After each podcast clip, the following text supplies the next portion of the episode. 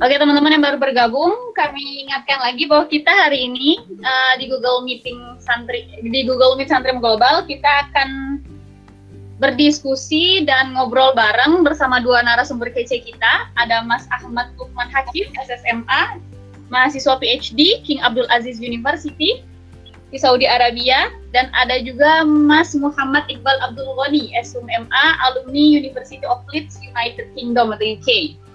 Oke, udah nggak sabar ya teman-teman, satu menit lagi.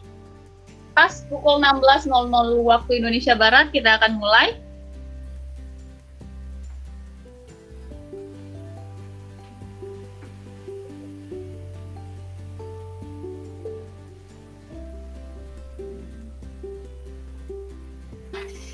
Dan teman-teman yang ingin bertanya, uh, kami persilahkan untuk memberikan pertanyaannya via chat di sebel di bagian samping. Di bagian samping ya uh, itu ada fitur chat. Silakan teman-teman bertanya di sana. Nanti akan saya bantu bacakan untuk dijawab kemudian oleh narasumber. Oke mbak Vela Sofa oke. Uh, tolong jangan presentasikan apa pun ya Oke, bismillahirrahmanirrahim. Assalamualaikum warahmatullahi wabarakatuh. Alhamdulillahirrahmanirrahim. Dalam kesempatan yang baik ini dan dalam kesempatan dan momen bulan suci Ramadan, Alhamdulillah kita dipertemukan Allah secara virtual dan akan bergabung bersama untuk berdiskusi dan berdialog dengan dua narasumber. Di sini sudah hadir bersama kita Mas Ahmad Lukman Hakim. Uh, boleh Mas Ahmad Lukman Hakim disilahkan dibuka video dan audionya untuk menyapa teman-teman. Halo Mas Ahmad Lukman Hakim. Halo, Assalamualaikum warahmatullahi wabarakatuh. warahmatullahi wabarakatuh. Ya, satu lagi ada Mas Iqbal Abdul Ghani. Mas Iqbal boleh dibuka uh, video dan audionya? Oke, Assalamualaikum warahmatullahi wabarakatuh. Waalaikumsalam warahmatullahi wabarakatuh. Nah, ini sudah bergabung bersama kita dua narasumber kita. Sebelum kita menyapa dan mempersilahkan keduanya untuk bercerita, teman-teman, uh, saya izinkan saya untuk membacakan ya, membacakan dua CV dari keduanya. Uh,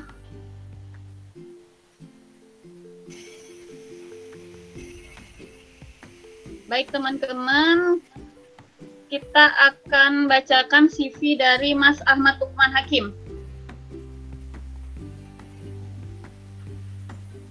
Oke okay, ya, uh, jadi Mas Ahmad Lukman Hakim boleh dilihat Wah, sama ya seperti yang di video. uh, Ahmad Lukman Hakim Indonesia. Ini ada educational backgroundnya. Beliau kita bacakan dari atas nih ya. Beliau S sekarang sedang menempuh S3 doktoral PhD di King Abdul Aziz University di Saudi Arabia. Kemudian beliau lulusan Universitas Muhammad Fede Rabat. Gitu bacanya ya, Mas? Dari Maroko, di Maroko. Kemudian beliau S1 di Ahmad Dahlan University di Yogyakarta. Wow, bisa dilihat ini uh, eh, IPK beliau 3,99. Luar biasa. Kemudian ini ada program-program beliau yang di luar negeri seperti di Italia, di Malaysia, dan di Mesir. Oke, pelan-pelan ya, teman-teman akan saya perlihatkan karena kalau saya bacakan satu-satu sepertinya kita akan selesai besok subuh karena saking banyaknya prestasi salah uh, narasumber kita hari ini.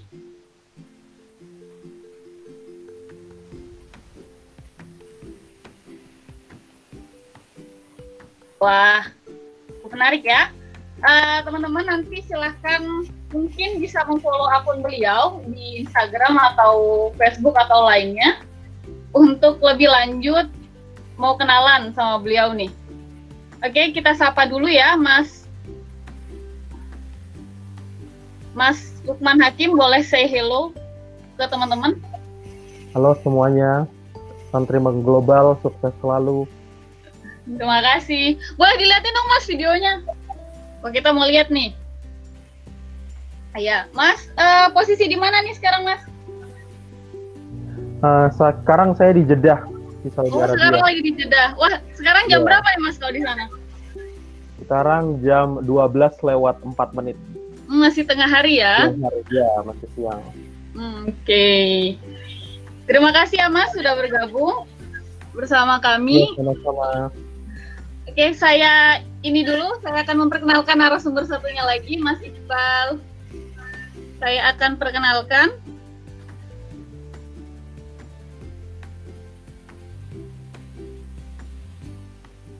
Oke, sebentar ya, teman-teman.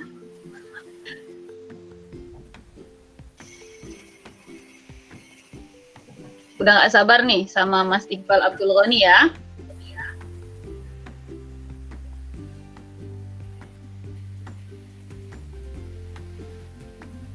Oke ya teman-teman, ya eh, biodata kedua narasumber kedua kita ada Muhammad Iqbal Abdul Ghani SUMA. Beliau lahir di Brebes 17 Agustus 1989. Wah, Mas Iqbal ini berarti lahirnya pas 17-an ya. Beliau berasal dari Ketanggungan Brebes, Jawa Tengah. Pendidikan beliau 1995 SDN Wanacala 1. Tahun 2001 beliau di SMP Al Hikmah 2 tahun 2004 beliau lulus di MAK Al Hikmah 2. Oh, masuknya ini ya. Tahun 2008 beliau masuk di Universitas Erlangga, sastra Inggris linguistik. Mungkin ada yang satu alma mater sama beliau. Tahun 2016, sorry. Tahun 2016 beliau kuliah di University of Leeds, Master in Professional Language and Intercultural Studies. Pesantren beliau adalah Al Hikmah 2 Benda, Brebes. Beliau adalah awarda beasiswa program beasiswa santri berprestasi Kemenak RI dan award awardi beasiswa LPDP Lembaga Pengelola Dana Pendidikan Kementerian Keuangan RI. Aktivitas beliau sekarang mengajar, merintis lembaga pendidikan, mengelola bisnis. Status beliau beristri dan beranak satu. Dan moto beliau adalah Khairunnas Anfa'uhum Binnas. Wah, menarik sekali ya, Mas. Oke, Mas Iqbal boleh boleh say hello buat teman-teman santri global. Ya, halo semuanya. Halo Mas Iqbal, sehat Mas Iqbal? Semua sehat. Alhamdulillah sehat. Alhamdulillah. Posisi di mana sekarang Mas? Posisi di Ketanggungan Brebes. Oh di Ketanggungan Brebes. Wah ada nggak nih yang lagi dari yang lagi di Brebes? Teman-teman mungkin bisa silaturahim ya ke Mas Iqbal. Monggo, monggo, monggo. Oke, ini dari Mas Iqbal atau Mas Lukman siapa nih yang mau duluan untuk cerita? Yang jauh ada dulu mungkin. Yang gimana? Yang jauh dulu aja. Oh yang jauh dulu. Gimana nih Mas Lukman? Boleh cerita nggak? Cerita duluan ya. Oke, insya Allah. Oke, silakan Mas. Nah, iya. Mari kita cerita dong. Cerita dulu. Berarti Mas Oh. eh, Mas Lukman sejak 2000 eh, sejak bulan Januari ya di eh di Jeddah, eh di Eh, Saudi Arabia. Ya, alhamdulillah eh, saya sampai di sini eh, dari tanggal 6 Januari. Ya, jadi baru satu semester dan kebetulan eh, kita semuanya dilanda eh, COVID-19 dan eh, perkuliahan tetap berjalan sebagaimana mestinya melalui eh, online. Juga eh, secara umum eh, Saudi sudah melakukan lockdown eh, total menutup semua penerbangan internasional dan juga eh, menutup semua pusat pemberlanjaan dan juga masjid Eh, seperti itu sampai saat ini. Tapi hari ini eh, mall-mall mulai mulai dibuka. Adapun Hmm. eh, korban COVID sampai hari ini sekitar 17.000 yang positif. Oh, Ya. iya iya. Terus eh, gimana nih Mas kondisi Masjidil Haram setelah kemarin sempat ditutup? Kondisinya gimana sekarang? Oke, Eh, terkait Masjidil Haram, alhamdulillah eh, Masjid Nabawi dan Masjid eh, di eh, Masjidil Haram dibuka untuk sholat tarawih, Eh, namun jamaahnya hanya untuk kalangan terbatas. Jadi untuk pegawai-pegawainya saja, imam-imamnya saja seperti itu. Eh, dan juga eh, sudah diterapkan mulai dari semalam itu eh, formasi saf dengan menggunakan eh, sistem physical distancing. Jadi Hmm. sudah berjarak Oke. satu meter seperti itu. Ya di Masjidil Haram sudah diterapkan physical distancing dan tidak bisa eh, apa hal- halayak ramai itu untuk eh, mengikuti sholat di Masjidil Haram dan eh, sampai saat ini uh, satu negara Saudi Arabia masih melakukan sholat baik sholat wajib maupun sholat sunnah di uh, rumah masing-masing. Oh, baik, wah kita dapat langsung kabar ya dari sana. Insya Allah. Uh, boleh diceritakan nggak mas suasana Ramadan karena ini pasti Ramadan pertama nih di di Arab. Ya, uh, sebenarnya ketika kita berbicara tentang budaya Ramadan mm-hmm. ya dan juga uh, di negara Arab kita menemukan istilah nanti ada Idul Kabir ya Idul Kabir wa Idul Sogir mm-hmm. uh, nanti nah kalau kebalikannya jadi kalau di Indonesia Idul Fitri misalnya dirayakan dengan meriah dengan gegap gempita orang-orang di, dirayakan dengan pulang kampung terus liburannya lebih lama misalnya seperti itu ya mm-hmm. tapi kalau negara Arab itu kebalik kebalikan jadi yang dirayakan lebih meriah adalah Idul Adha. Seperti itu ya, Idul Adha. Jadi Idul Fitri itu aktivitas berjalan seperti biasa, Ramadan juga berjalan seperti biasa, uh, perkuliahan dan juga kerja itu uh, seperti biasa. Namun memang karena Ramadan tahun ini seluruh umat Islam di dunia dilanda wabah pandemi COVID-19 maka uh, mau tidak mau kita harus mengikuti saran dari pakar kesehatan dan juga stakeholder terkait uh, untuk uh, memproteksi diri kita. Dan ulama-ulama di uh, Saudi dan bahkan di seluruh dunia juga uh, memiliki referensi uh, dari uh, rekomendasi para pakar dalam bidang kesehatan dan juga dari WHO tentunya. Demi keselamatan umat uh, untuk menjaga uh, dan jangan sampai uh, apa umat Islam malah uh, apa terkena COVID-19 nanti. Hmm, secara umum. Kalau misalnya nih Mas pengalaman yang di Maroko kemarin apakah berbeda nggak antara Ramadan di Maroko dan Ramadan di Arab? Ya, ada beberapa budaya Ramadan di negara-negara Timur Tengah. Jadi salah satunya kalau kita pergi ke Mesir, ke uh, kita melihat yang namanya Maidatur Rahman.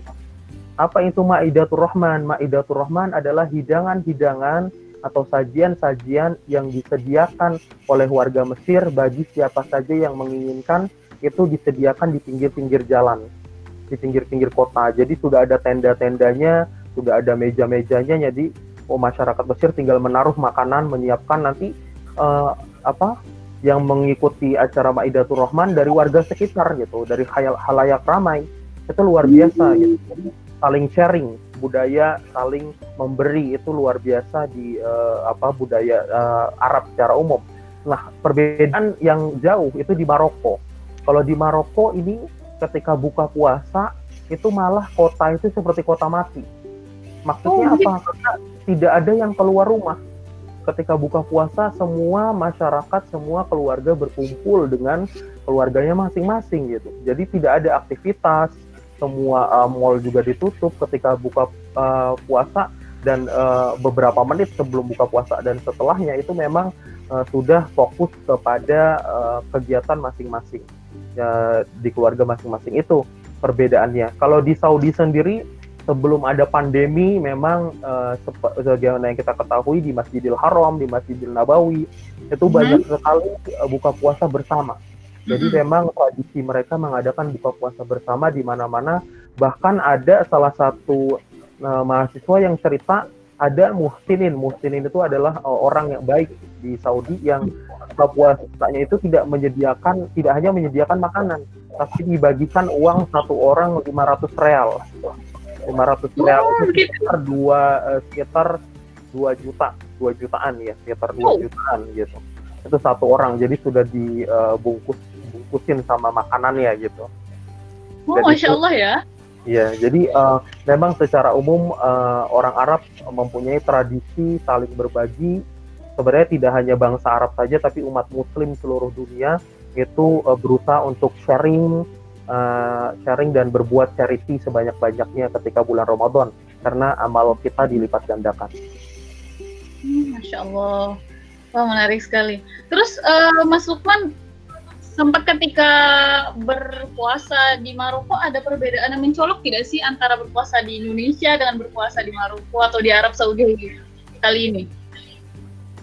Ya, uh, perbedaan Ramadan di Indonesia dan uh, dunia Arab, apalagi yang saya pernah rasakan di Mesir, di Maroko dan di uh, di Saudi sekarang ya pasti uh, culture shocknya itu uh, ada pada uh, makanan.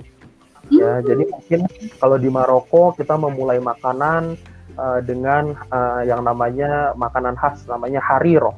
Hariro itu sup sup uh, yang di dalamnya itu ada kacang-kacangan gitu ya. Jadi orang Maroko ini kalau pergi ke seluruh dunia, ke Amerika pun mereka buka puasa harus diawali dengan hariro. Ya kalau kita kan kalau kita makan kita nggak punya tradisi kalau kita makan harus diawali dengan nasi goreng atau di ketoprak gitu, atau apa yeah. gitu. Tapi kalau mereka ini luar biasa, mereka nggak menganggap diri mereka itu buka puasa kalau nggak makan hariro kayak gitu. Saking nah, kuatnya uh, tradisi itu ya? Iya, saking kuatnya tradisi itu. Uh, dan juga di selain uh, budaya makanan, mungkin tradisi sholat tarawih. Jadi sholat tarawih kalau di Maroko memang uh, diterapkan itu dibagi menjadi dua, sholat tarawih yang diadakan setelah isya dan nanti ada lagi sholat malam yang diadakan dari jam 2 malam sampai uh, sampai sahur Begitu juga di Saudi Arabia, di Masjidil Haram juga seperti itu. Jadi ada sholat uh, malam dan juga sholat tarawih. Kalau di Indonesia kebanyakan kita hanya sholat tarawih setelah isya, setelah itu uh, pulang. Gitu. Oke, okay. terus kalau sahurnya gimana nih mas? Kalau ada ada budaya tertentu nggak? Apa kayak bangun-bangunin ketok-ketokan gitu nggak kalau di, kayak di Indonesia? Uh, budayanya mungkin di sini kalau Ramadan kenapa dinamakan Ramadan? Salah satunya karena memang bulan ini selalu ada di ketika musim panas di negara-negara Arab. Jadi hmm. ketika di Maroko misalnya buka puasanya pasti uh, sekitar jam 8 ke atas. Begitu juga di Mesir, begitu juga di Saudi Arabia mungkin jam setengah tujuan. Seperti. Jadi uh, dan cuaca mungkin sudah 36 derajat ke atas. Ya, jadi uh, itulah uh, apa secara terminologis kenapa Ramadan Ramadan adalah cuaca atau uh, sesuatu yang sangat panas ya tuh jadi uh, kita memang diuji benar-benar ke apa ketahanan kita ketahanan tubuhnya gitu. Uh, jadi uh, dan menariknya uh, di negara Arab ini mereka lebih memilih untuk beraktivitas ketika musim panas ketimbang musim dingin. Jadi ketika hmm. musim dingin malah mereka lebih uh, suka di dalam rumah tapi kalau musim panas mereka berkeliaran sampai malam-malam itu kalau di Mesir bahkan sampai jam 2, jam 3 itu masih ramai kayak gitu. Karena kadang-kadang mereka malah tidur baru tidur itu setelah sholat subuh baru tidur gitu. Nanti baru mulai aktivitas lagi jam 10 pagi biasanya seperti itu. Wow menarik ya. Ini uh, ada satu menit lagi. Uh, saya boleh pertanyaan terakhir nih mas? Uh, durasi puasanya apakah berbeda jauh dengan di Indonesia? Oke, okay, sebenarnya uh, ada ini uh, ada ada sedikit slide gitu. Apa oh, saya tampilkan juga? Kalau misalnya mau ditampilkan silakan. Ya. Nanti uh, silakan di ini aja kalau terlalu lama bisa di ini saya. Oh ya ditampilkan aja dulu sebentar, nggak apa-apa. Uh,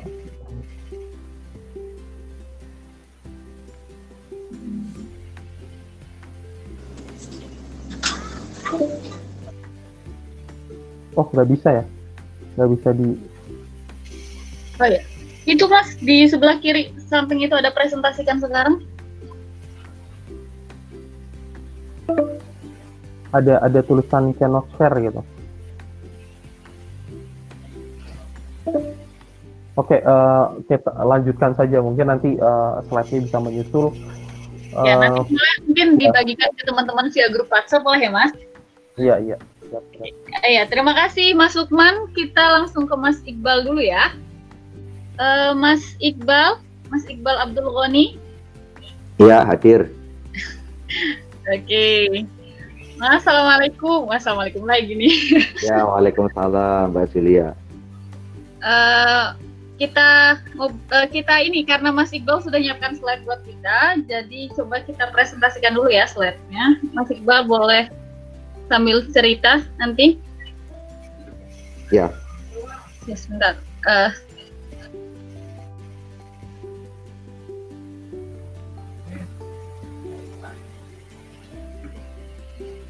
Oke. Okay. Silakan Mas Iqbal. Ya, terima kasih Mbak Celia.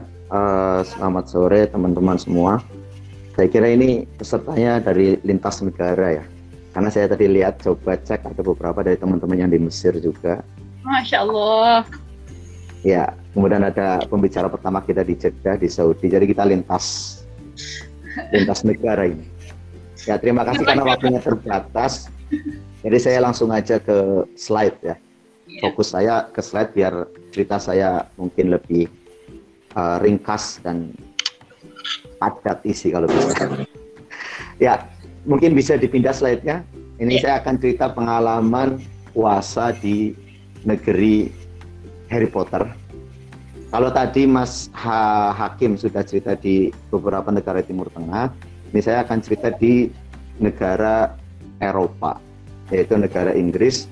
Sebelum saya cerita, saya ingin sedikit memberikan, menyampaikan beberapa, mungkin ini pengalaman pribadi saya ya, dan bisa jadi ini juga dirasakan oleh teman-teman yang memang studi di UK atau di Inggris. Jadi ketika sebelum saya berangkat ke Inggris, ada beberapa stigma atau mungkin stereotip atau ketakutan gitu ya. Uh, sebelum saya berangkat ke sana ada beberapa ketakutan, perasaan takut. Apalagi saya sendiri selama bertahun-tahun hidup di pesantren dan mungkin kita di pesantren itu satu warna ya, semua berjilbab, semua berpeci, bersarung dan sebagainya. Kita akan keluar ke negara yang mayoritas non muslim. Agama di sana bukan Islam yang paling besar, tapi adalah Christianity atau Kristen. Kemudian itu muncul ketakutan.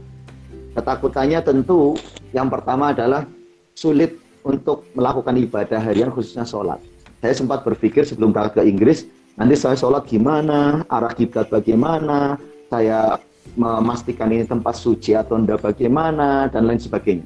Belum lagi ketika saya tidak bisa menemukan masjid atau bagaimana.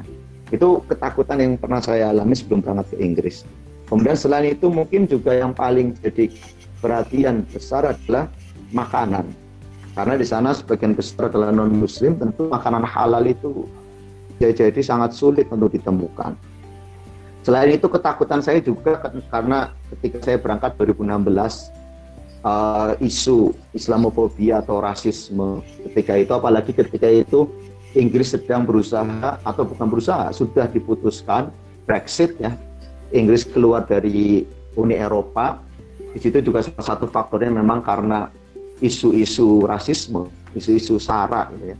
Karena orang-orang Inggris itu merasa bahwa banyak imigran atau banyak pendatang yang datang ke Inggris atau banyak orang-orang dari negara-negara Eropa yang tidak semaju Inggris dan mereka banyak pindah ke Inggris hanya untuk mencari hidup yang lebih baik. Nah, orang-orang Inggris sendiri itu merasa mereka merasa terganggu dan terusik. Akhirnya mereka meminta untuk Brexit. Nah, ini jadi menjadi ketakutan saya juga. Rasisme, kemudian Islamofobia. Selain itu juga cara berinteraksi dengan penduduk lokal itu sudah pasti. Yang paling saya dulu khawatirkan karena itu.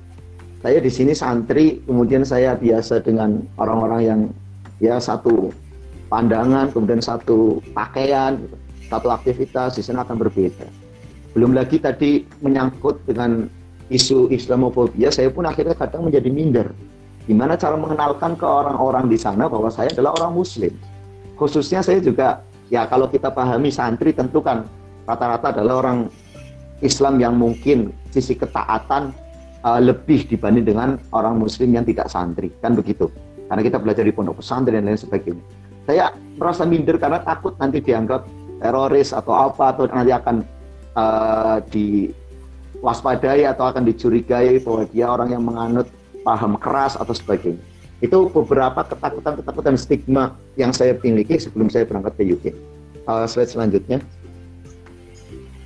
Nah, namun semua ketakutan dan stigma tersebut hampir mungkin kalau saya bikin persentase antara 90% 90% di antaranya tidak terjadi selama saya hidup di UK atau selama saya hidup di Inggris. Karena ketika saya di sana, saya sudah menjalani uh, hidup di sana, ternyata UK itu termasuk negara yang pertumbuhan agama Islam itu baik dan boleh dikatakan sedang banyak-banyaknya atau sedang besar-besarnya di sana. Uh, tahun 2016 saja saya kalau nggak salah saya sempat baca di media sana bahwa umat Islam di Inggris itu sudah pertumbuhannya mencapai lebih dari 10 persen. Nah itu merupakan jumlah yang sangat besar merupakan angka yang cukup uh, signifikan. Itu yang mungkin menjadikan akhirnya stigma yang tadi saya miliki juga tidak terjadi di sana. Kemudian selain itu faktanya adalah ketakutan saya terkait untuk melaksanakan sholat, mencari masjid dan sebagainya itu semua tidak terbukti. Karena alhamdulillah saya selama hidup di Leeds khususnya itu masjid sudah banyak di sana. Bahkan uh, di sana itu fasilitas umum seperti uh, prayer room atau prayer spaces itu hampir ada di ada di berbagai tempat-tempat umum. Khususnya seperti saya di kampus misalnya. Di kampus itu setiap perpustakaan atau setiap uh, ruang-ruang uh, publik yang banyak di situ mahasiswa sering berkumpul, itu pasti disediakan ruangan khusus untuk sholat. Di situ pasti ada uh, prayer space atau prayer room begitu. Nah itu yang menjadikan saya akhirnya tidak merasakan kesulitan untuk sholat, untuk jamaah dan lain sebagainya. Bahkan alhamdulillah saya ketika di Leeds, tempat tinggal saya pun berjarak hanya kira-kira 50 meter dari masjid. Dan masjid itu merupakan masjid, kalau boleh dikatakan di sini mungkin seperti masjid agungnya atau masjid jaminya lah uh, di kota Leeds. Kemudian selain masjid tempat ibadah juga mudah, makanan halal pun sangat mudah untuk ditemukan dan khususnya mudah untuk diidentifikasi. Karena di sana itu toko-toko yang menyediakan makanan halal pasti akan menempelkan logo atau akan ada di kaca atau di depan pintu nanti ada tulisan halal begitu. Bahkan di uh, kalau kita mau beli makan online, uh, kita mau pesen makanan itu ada di Just Eat misalnya, di situ sudah ada kelompok tersendiri makanan halal. Jadi kita sudah sangat mudah lah untuk mencari makanan halal itu. Di kalau di sana kan ada yang namanya Tesco atau ada Morrison ya. Itu kalau di sini seperti Indomaret atau seperti Alfamart lah. Hampir di semua pelosok itu ada gitu. Nah di, di tempat-tempat supermarket atau minimarket seperti itu pun itu sudah ada rak khusus, misalnya butter ya, uh, daging itu ya. Khusus daging itu ada daging halal. Jadi kita sudah sangat enak di sana. Bahkan sekelas KFC, McD atau Pizza Hut atau Pizza Hut ya di sana itu ada McD yang halal, ada yang KFC yang halal, uh, dan lain sebagainya. Intinya makanan halal itu di luar dugaan saya, ternyata sangat mudah. Kemudian selain makanan halal, uh, Islamofobi dan rasisme pun, alhamdulillah saya selama di sana tidak pernah mendapatkan uh, kejadian seperti rasis atau men menerima perlakuan yang tidak uh, adil atau menerima perlakuan yang tidak pantas oleh orang-orang warga lokal di sana. Meskipun kadang saya sering beberapa kali itu jalan di jalanan itu memakai peci, pakai sarung, kemudian pakai baju koko saya sering. Karena apalagi kalau keluar untuk sholat jamaah ke masjid pasti kan melewati, apalagi di dekat rumah saya itu ada uh, klinik dan klinik tersebut selalu ramai karena banyak pasien dan pasiennya sebagian besar memang orang-orang lokal dan kami lewat menggunakan sarung, menggunakan peci pun seperti biasa orang-orang hanya biasa saja. Tidak ada yang kemudian memperlihatkan pandangan sinis atau merasa gimana tidak ada. Bahkan pengalaman saya pernah itu suatu ketika saya sedang pergi ke jalan-jalan, uh, sedang exploring UK. Saya waktu itu kalau nggak salah saya pergi ke Wakefield. Wakefield itu salah satu desa lah, daerah uh, di West Yorkshire yang sekarang itu jadi penjaranya Ria uh, siapa itu uh, Renard siapa yang kemarin kasus itu dia kan dipindahkan ke Wakefield. Wakefield itu Wakefield itu penjara paling menakutkan di Inggris saya waktu itu uh, jalan-jalan ke Wakefield, kemudian di sana tidak karena kalau di desa-desa memang masjid-masjid masih sangat sedikit. Tapi kalau di kota-kota besar itu sudah pasti pasti akan ada masjid. Tinggal kita cari di Google Map atau di Google aja pasti akan menemukan masjid. Uh, jadi seperti kota-kota Liverpool, London, Manchester, Leicester, kemudian Newcastle, semuanya rata-rata di kotanya setiap kotanya pasti sudah ada masjid. Nah, tapi saya waktu itu di desa, karena kita bingung mau sholat di mana, akhirnya saya sama teman-teman itu sholat di tempat parkir. Tempat parkir mobil, lapangan luas, di situ banyak orang lalu lalang, ya kami sholat saja. Kami hanya gelar sejadah begitu, kemudian kita sholat seperti biasa, dan orang-orang pun tidak ada yang mempermasalahkan. Bahkan kami pun pernah sholat di depan toilet, dalam arti depan toilet bukan di depan persis ya. Kalau di sana kan toilet umum biasanya kan tertutup, jadi dia satu ruangan, uh, toilet kemudian ada pintunya. Nah kita di depan area situ pun kami pernah. Jadi uh, alhamdulillah untuk ibadah di sana itu sangat sangat uh, mudah karena memang orang-orang di sana sudah lebih terbuka untuk menerima agama lain, untuk menerima uh, perbedaan yang ada di uh, kehidupan kita. Itu uh, pengalaman nyata saya dan fakta. Kemudian selanjutnya, ah, berbicara Ramadan, ada beberapa poin yang mungkin ingin saya sampaikan yang uh, menjadi perbedaan di sana. Pertama itu adalah tantangan. Jadi puasa di sana itu pertama tantangan karena kaitannya dengan cuaca. Inggris itu termasuk uh, seperti halnya negara-negara Eropa yang lain atau negara-negara Barat pada umumnya yang memiliki empat musim. Ada musim panas, musim gugur, kemudian ada musim dingin, kemudian ada musim uh, semi. Nah di sana itu kalau puasa pas lagi musim dingin itu enak. Kenapa? Karena ketika musim dingin itu siangnya lebih sebentar dibanding dengan malamnya itu sudah pasti. Jadi kalau musim dingin itu bisa maghrib itu jam 4 jam 4 itu sudah maghrib. Kemudian nanti subuh itu sekitar jam setengah delapan. Jadi uh, siangnya sangat sebentar sekali. Kemudian yang nggak enak memang kalau kita pas puasa kebetulan lagi musim panas. Nah dulu pengalaman saya kebetulan saya puasa di sana pas lagi musim panas. Jadi saya pernah merasakan puasa sekitar 19 jam lamanya. Jadi di sana itu aktivitas Ramadannya kalau puasa di musim panas itu teraweh eh, sholat subuh dimulai itu jam 3-an. Jam 3 itu sudah, sudah sholat subuh. Jadi saya sahur biasanya antara jam 2-an itu sudah sahur uh, bahkan ada setengah dua pun sudah sahur. Uh, kalau sudah semakin ke belakang Ramadannya itu bahkan bisa sampai setengah tiga sudah subuh. Kemudian nanti bukanya itu jam 10. Jam 10 itu baru maghrib. Uh, jadi kita maghrib jam 10, biasanya istirahat sebentar, uh, sekitar setengah jam untuk makan. Setengah 11 itu biasanya sholat isya. Uh, uh, jam 11 nanti sholat raweh, selesai jam 12 biasanya. Nanti jam 12 itu kami nggak tidur. Tapi karena nanggung, sebentar lagi harus sahur dan sholat subuh. Jadi kami kalau Ramadan dulu ketika musim panas di sana, itu tidurnya setelah subuh. Jadi setelah subuh baru tidur, baru jam 3 itu baru tidur. Nah itu uh, tantangan ya. Untungnya, untungnya di sana memang secara umum cuaca itu suhu itu kalau musim panas saja itu antara 19 sampai 21 itu paling tinggi lah. 21 derajat itu ya suhu AC-nya orang Indonesia itulah. Itu untungnya begitu. Ya, ada. Uh, Mas Iqbal? Iya, gimana? Uh, mohon maaf ini waktunya. Oh iya iya iya. Sedikit ya, lagi mungkin. Ya ya. Uh, itu tantangannya. The next. Nah itu untuk ritual ibadah secara umum hampir sama. Uh, hanya saja memang karena di sana banyak umat Islam itu sebagian besar itu datang dari uh, Timur Tengah, kemudian negara-negara Asia Tenggara, khususnya adalah India, kita sebut dengan orang-orang IPB, India, Pakistan, dan Bangladesh, sehingga tradisi ritual aktivitas puasa Ramadan juga sebenarnya merupakan percampuran budaya dari orang-orang Islam yang uh, dari negara-negara tersebut. Ini bisa dibaca sendiri di situ. Kemudian uh, next. Nah ini untuk tradisinya tadi sudah saya sampaikan. Kemudian untuk makanannya juga sama. Uh, didominasi memang makanan Timur Tengah di sana kalau yang halal.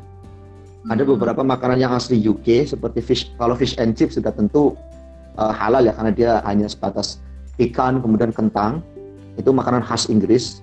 Tapi ada beberapa makanan-makanan rumah makan yang dia memang menyediakan makanan khas Inggris tapi juga sudah halal juga ada. Oke, okay, next saya kira sudah kayaknya terakhir.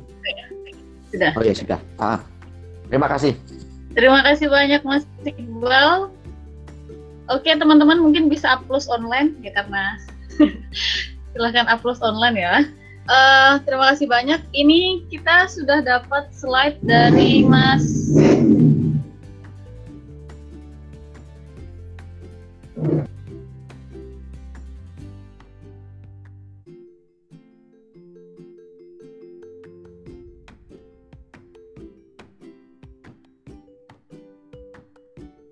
ya sebentar uh, kita masuk dulu. Mungkin sudah ada yang bertanya sambil saya akan kirimkan ke wow sudah banyak sekali ya pertanyaan. Mas Iqbal dan Mas Lukman mungkin bisa standby sambil saya mengirimkan. Okay. Ya sambil Siap. saya coba mengirimkan ini slide. Ini siapa yang tanya? Oke, okay. kalau uh, untuk pertanyaan mengenai beasiswa nanti akan kami bacakan di sesi kedua ya. Oh ini nih, ada pertanyaan menarik dari Vivi dari Semarang. Pertanyaan untuk kedua narasumber. Bagaimana cara dan tips kakak-kakak berdua mempertahankan keistiqomahan yang sudah dijalani di pesantren dan adaptasi, utamanya dalam hal bersosial? Utamanya lagi, pertanyaan kedua ini untuk kakak yang di Inggris. Kayak gimana nih, Mas Iqbal duluan deh, karena lebih utamanya nih Mas Iqbal. Ayo silakan Mas Iqbal. Oke, okay, ya, terima kasih. Uh, kalau saya lebih kepada uh, sisi pertama ya, pertama kalau saya yang berdasarkan pengalaman saya, tadi saya sudah saya sampaikan, saya punya ketakutan banyak sekali sebelum berangkat ke Inggris, terutama memang menjaga tradisi atau apa yang setelah saya dapat di pesantren. Dan memang pertama itu yang harus kita kuatkan adalah sisi batin kalau saya membahasakan. Jadi tergantung bagaimana hati kita itu uh, memiliki kemauan, memiliki uh, apa ya, benar-benar komitmen untuk uh, menjaga atau melestarikan apa yang kita dapat pesantren sementara kita hidup di negara yang sangat jauh berbeda dari sisi budaya bahkan agama, ideologi dan sebagainya. Nah, saya merasakan seperti itu. Jadi saya pertama sebelum berangkat saya tata niat dulu, saya tata hati dulu. Insya Allah kalau kita sudah berkomitmen, kita sudah uh, kemudian dari hati itu sudah niat benar-benar ingin belajar dan ingin mempertahankan itu semua. Insya Allah kalau bahasa Jawa itu dilalah, ya. dilalah, dilalah itu gimana ya? Uh, jadi dalam, dalam prosesnya itu, ya dalam prosesnya gitu ya, itu akan diberi jalan oleh Allah gitu ya. Karena saya merasa itu saya rasakan dan saat ini prinsip kita adalah ketika saya sudah berada di luar negeri, saya baru sadar bahwa orang-orang sekarang itu mereka yang mereka inginkan, yang mereka akan sangat hargai dan apresiasi justru ketika kita bisa berpegang teguh dengan prinsip kita. Tapi dengan prinsip tersebut kita masih bisa menjadi orang yang fleksibel gitu. Jadi tidak tidak kemudian menjadi orang yang kaku atau saklek gitu. Nah, saya lebih bisa merasakan di sana bahwa ternyata apa yang saya pelajari di pesantren, saya belajar banyak di pesantren, hidup di pesantren, semua itu mengajarkan saya untuk bisa hidup fleksibel di berbagai macam keadaan. Itu sebenarnya sangat pas sekali. Maksud saya, saya secara secara modal saya sudah punya itu. Nah di sana tinggal bagaimana kita itu pede atau tidak. Nah itu. Nah maka di situ waktu ketika saya sampai sana saya berusaha semaksimal mungkin untuk saya harus percaya diri. Saya harus percaya diri. Saya bahkan saya punya teman akrab itu dari Yunani, dia dari Yunani. Hmm. Uh, dia dia itu suatu ketika pulang ke rumah, dia memberi saya hadiah magnet gambar yang untuk ditempelkan di kulkas di kota Athena. Kemudian dia ngomong ke saya, kenapa saya memberikan magnet ini ke kamu? Karena ketika saya jalan-jalan ke sana, saya melihat gambar ini. Di gambar ini tuh di kota Athena ada satu masjid. Dia tunjukkan gambarnya. Ini masjidnya.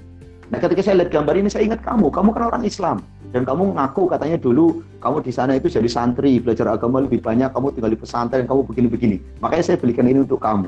Nah dari situ saya langsung oh berarti ya berarti teman-teman saya bisa memahami apa yang saya uh, sampaikan. Biar mereka bisa mengerti dan mereka menerima dengan baik. Bahkan banyak dari mereka itu akhirnya kemudian penasaran ingin tahu lebih uh, di pesantren itu bagaimana belajar itu bagaimana. Itu itu pengalaman dari saya. Jadi nggak perlu takut ya mas Iya, kuncinya itu. Kuncinya jangan takut, jangan minder. Semua itu dikomunikasikan dengan baik, insya Allah akan berjalan dengan sesuai yang kita inginkan. terima kasih jawabannya menarik sekali ya Mas Iqbal. Kami persilahkan Mas Lukman nih untuk menjawab. Ya, uh, ada berbagai macam cara agar kita tetap istiqomah. Ya, walaupun kita sudah keluar negeri, seben, uh, dan kita hidup di luar negeri, sebenarnya kita sudah mempunyai landasan dan fondasi kehidupan yang kita pegang semenjak kita belajar dan diajar di pondok pesantren. Ya, di pondok pesantren kita sudah punya pegangan kita berteman dengan berbagai macam uh, dari teman dari uh, yang berasal dari berbagai macam daerah. Kita tahu setiap daerah memiliki karakter masing-masing. Nah, hal ini itu menjadikan kita lebih kuat. Jadi mental yang kita dapatkan itu terasah. Sehingga ketika uh, kita itu pergi ke luar negeri, kita sudah terbiasa dengan keberagaman kita sudah terbiasa yang namanya celebrating diversity, merayakan keberagaman itu. Ya, dan juga tidak hanya mental untuk apa keberagaman, tapi mental keberanian yang diasah. Sebagaimana yang kita ketahui dulu waktu kita misalnya kelas 1 SMP atau 2 SMP, kita masih takut yang namanya public speaking atau muhadoroh. Kalau di pondok-pondok pesantren ada muhadoroh. Nah, itu mental kita harus diasah ya lama kelamaan kita terbiasa dari mental-mental yang diasah itu kita jadi berani akhirnya apa mental-mental itu yang memberanikan saya pergi sendirian dari Maroko ikut conference di Italia di oh. Itali eh, di Itali itu jalan-jalan sendirian itu udah uh, udah berani gitu. Sampai ke ganggang juga biasa saja gitu. Karena mentalnya memang sudah terasa. Ke Italia ke Jerman ketemu Ustadz Dito juga selaku founder Santri Mengglobal kita buka puasa bareng di Belanda gitu. Jadi uh, uh, luar biasa. Jadi network uh, apa para santri ini adalah miniatur Indonesia. Begitu juga uh, Santri Mengglobal sebenarnya nama yang sangat futuristik gitu. Sebagai uh, miniatur Indonesia dan juga memotivasi para santri untuk lebih ego internasional dan mengglobal. Seperti itu. Oh, Masya Allah, terima kasih jawabannya Mas Sukman. Ini ada satu, saya akan uh, kesempatan satu lagi bertanya. Ada pertanyaan menarik. Mana tadi ya? Ini dari Afif Surabaya, Afif Al Ashad. Untuk Mas Iqbal, berkaitan dengan Ramadan di tanah Harry Potter. Mas, ketika puasa di UK untuk penentuan satu Ramadan, gimana Mas? Apakah ada lembaga hisap dan sidang isbat juga di sana? Anak falak sekali sepertinya ini ya. Oke, Mas Iqbal mungkin boleh menjawab karena ya, ya, okay. Tadi sebenarnya di slide saya ada di situ. Uh, mungkin bisa ditampilkan slide-nya. Ah ya, sebentar.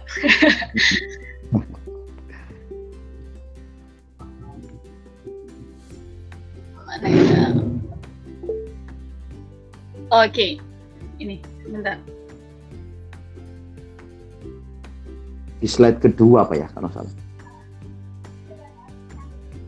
Ini. Ini ya. Ya. Jadi uh, di sana itu segala informasi tentang Ramadan terpusat dan bersumber dari masjid dan lembaga fatwa Eropa, seperti penentuan awal dan akhir Ramadan. Jadi memang di sana itu kalau di sana itu kan khususnya Inggris itu kan hampir terutama kalau di musim dingin itu hampir rata-rata uh, waktu itu pasti cuacanya atau suasana itu pasti uh, gelap artinya mendung maksud saya matahari itu malu untuk nongol gitu ya kalau di musim dingin itu makanya hmm. orang-orang sana kalau ke Indonesia itu sangat senang karena matahari selalu nongol gitu.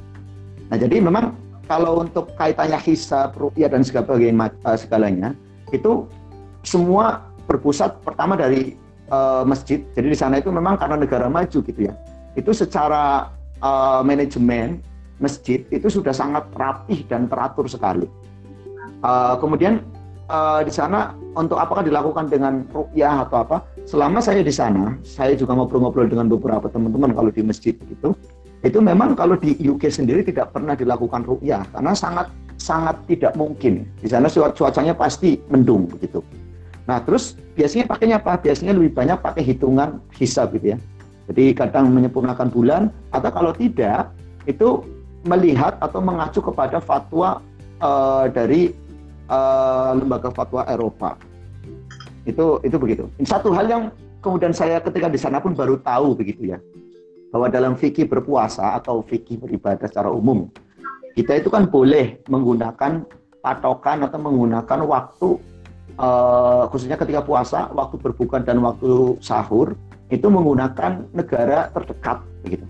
Jadi ketika memang sulit di negara yang kita tinggali itu untuk menentukan waktu awal dan akhir itu bagaimana, maka boleh mengacu kepada negara yang terdekat di situ.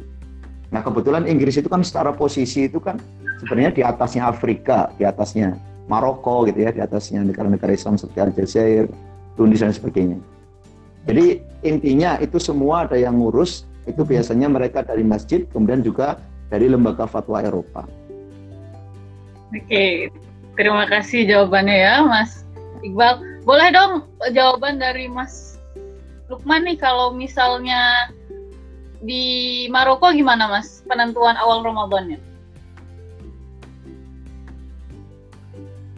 Halo Mas Lukman? Ya, uh, hmm? di Saudi Arabia uh, sama. Jadi sebenarnya uh, kalau uh, di Indonesia itu uh, penentuan hisab itu uh, apa pak penentuan awal Ramadan otoritasnya dimiliki oleh Kementerian Agama Republik Indonesia dengan rekomendasi dari beberapa ormas dan hmm. ormas-ormas itu mempunyai sistematika uh, in, uh, sistematika untuk penentuan awal Ramadan seperti ada yang ber uh, pedoman dengan sistem hisap, ada juga yang berpedoman dengan sistem ru'yah. Ya, adapun kalau di Saudi Arabia, uh, jadi sudah ada para pakar astronomi yang mendiskusikan Hamin satu uh, terka, uh, Hamin satu atau Hamin dua sebelum uh, bulan Ramadan untuk melihat uh, apa prediksi munculnya hilal.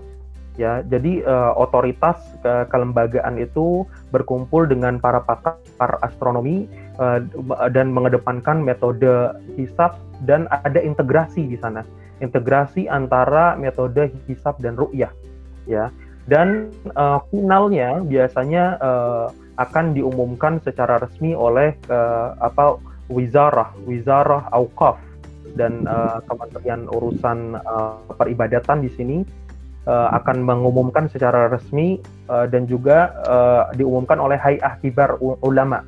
Jadi semacam MUI-nya. Jadi MUI di sini merupakan otoritas kelembagaan resmi uh, government. Jadi um, fatwa-fatwanya itu diterapkan secara nasional. Gitu. Jadi uh, apa lebih kompak. Jadi tidak ada perbedaan awal bulan, Ramadan uh, di, di dalam negara Saudi sendiri.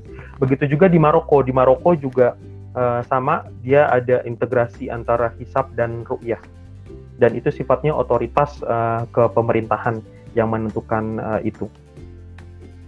Nah, terima kasih Mas Lukman atas jawabannya. Baik, karena waktunya sudah menunjukkan 16.47, kita akan langsung masuk ya ke sesi kedua.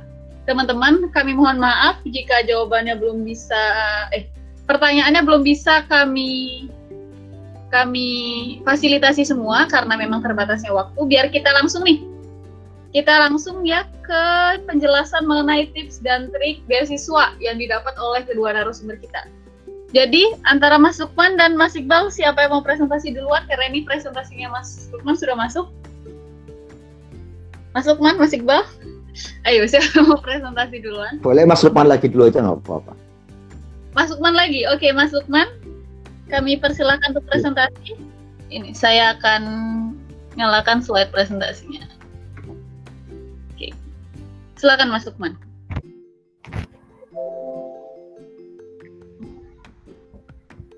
Uh, mungkin sebelumnya ya. Oh sebelumnya. Ya. Oke. Okay, uh, eh, uh, saya sapa kembali teman-teman yang hadir sekarang ini ada 73 audiens ya peserta dan luar biasa. Saya sangat berterima kasih ini uh, dijadikan uh, apa narasumber perdana acara uh, santri mengglobal di bulan Ramadan ini.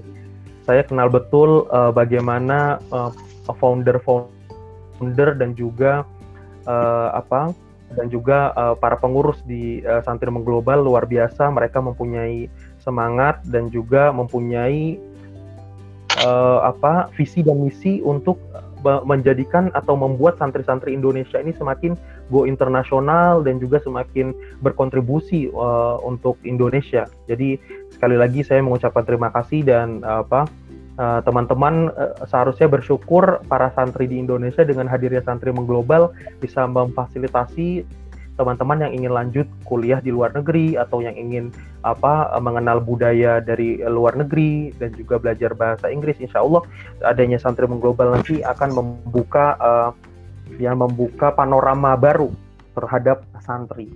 Oke, yang pertama uh, tentang hidup dan belajar di Saudi Arabia. Next. Ya, sebelumnya uh, mungkin teman-teman uh, bisa berpikir ya, apa yang kalian pikirkan tentang Saudi Arabia? Mungkin ada yang bilang, oh semuanya gurun, oh oh semuanya itu uh, apa pakai jubah, oh Saudi Arabia itu ada Masjidil Haram, Masjid Masjid Nabawi dan lain-lain. Mungkin uh, terus uh, bagaimana bagi apakah itu semuanya benar? Benar ya, tapi ada beberapa fakta-fakta yang ingin saya sampaikan. Coba. Next. Nah, uh, di Saudi Arabia ini akan dibangun uh, menara ya, menara tertinggi di dunia melebihi uh, menara Burj Khalifa.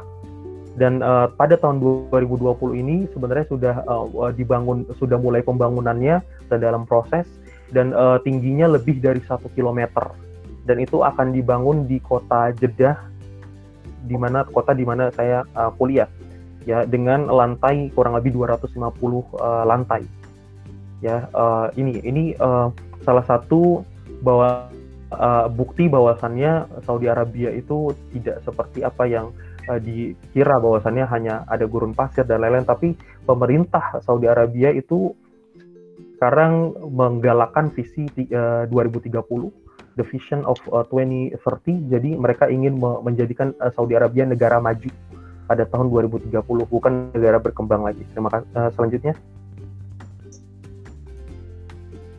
Nah ini ya jadi nanti uh, ini adalah salah satu uh, setting mereka ya. Jadi uh, kurang lebih uh, sekitar 3.281 uh, kaki atau lebih dari satu kilometer uh, menara yang akan dibangun di Jeddah Next. Nah ini nanti prototipenya, gambarnya, uh, landscape-nya dia ad, akan ada juga uh, kayak uh, sungai buatan dan bangunan-bangunan uh, di samping-sampingnya next.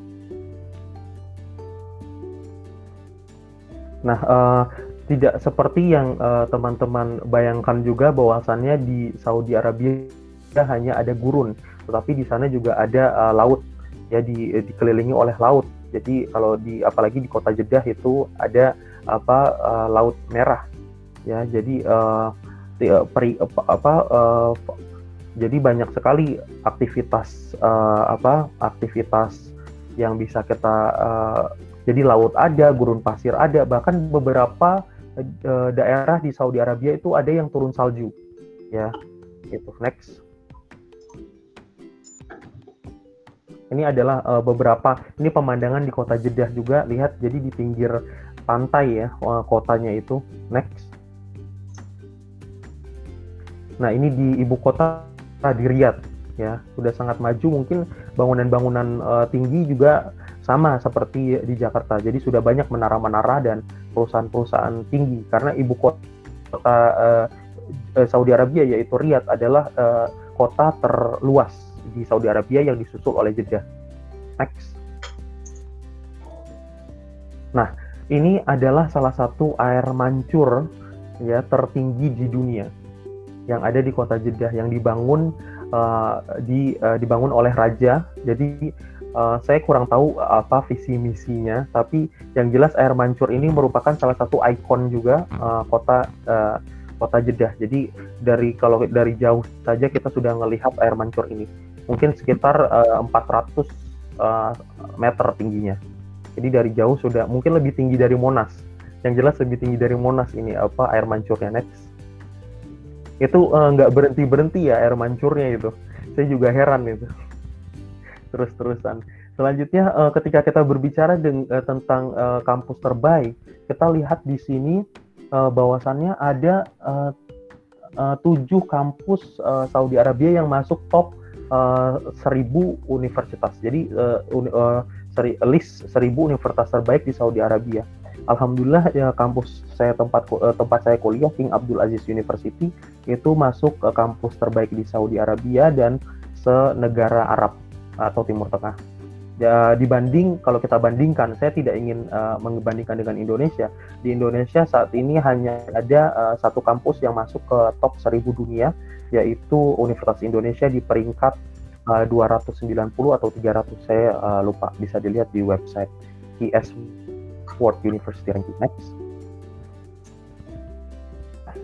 Nah, uh, ketika kita lihat Saudi Arabia juga uh, luasnya itu uh, adalah uh, Saudi Arabia merupakan negara terluas ke-12 di dunia. Ya, jadi uh, dan terluas sedunia Arab setelah Aljazair.